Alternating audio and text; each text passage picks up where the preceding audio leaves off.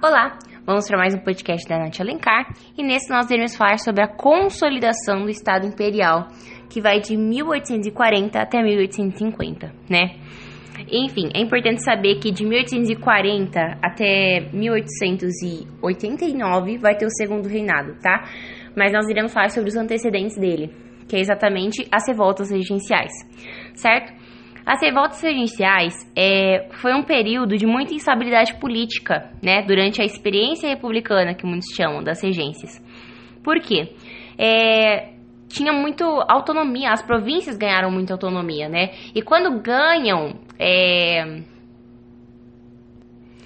é como se a descentralização ficasse bem maior, entendeu? E isso possibilita né? Uma possível é, separação do próprio território, uma fragmentação do Estado brasileiro.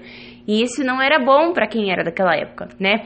Enfim, alguma aí tiveram várias revoltas regenciais, né? Alguns de cunho popular, outros elitistas e outros de escravos, né?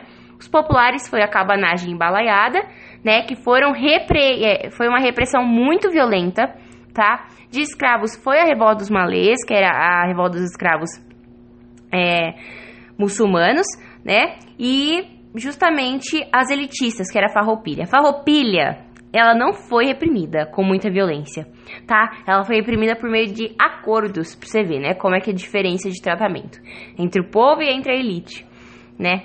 Enfim. E aí o que acontece?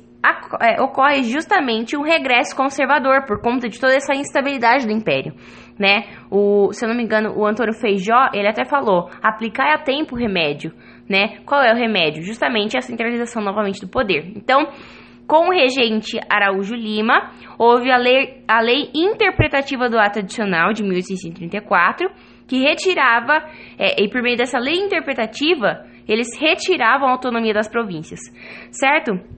E aí o que acontece? Passaram a criar várias coisas, ó. O Instituto Histórico e Geográfico Brasileiro, né? Porque esse Instituto Histórico, né, Geográfico Brasileiro criava, ajudava a criar uma identidade para o Brasil. Por quem? Geografia, por meio de mapas.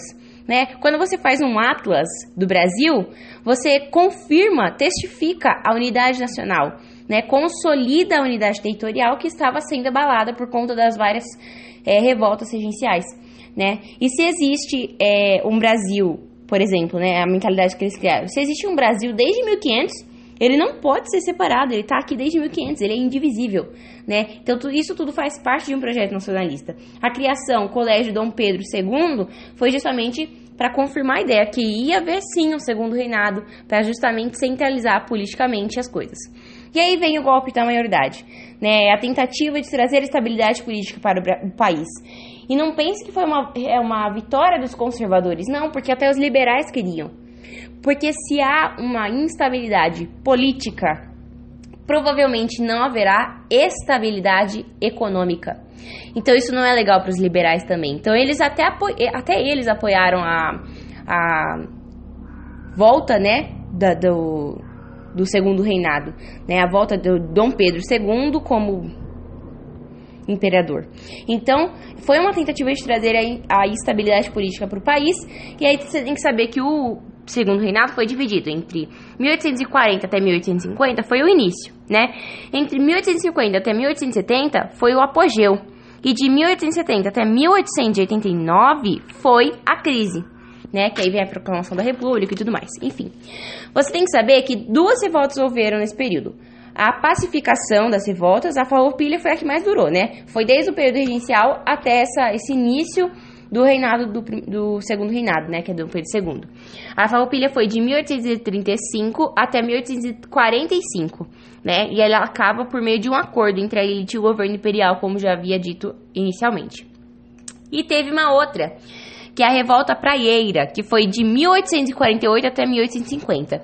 Olha o ano, 1848. Então, ela teve influência, sim, das, é, das revoluções, né, de 1848 que já estavam acontecendo lá na Europa, na França, né, enfim, com esse cunho mais social, né, socialista, enfim, com esse cunho mais social, né, a primavera dos povos, que, que o os operários, né, embora eles lutassem junto com a burguesia, né, para uma libertação desse autoritarismo, eles tem seu, eles sabem que eles têm também seus próprios objetivos, que são diferentes da burguesia, né? Então, justamente exigindo melhores condições de vida, e é exatamente isso que vai acontecer na Revolução Praieira, né?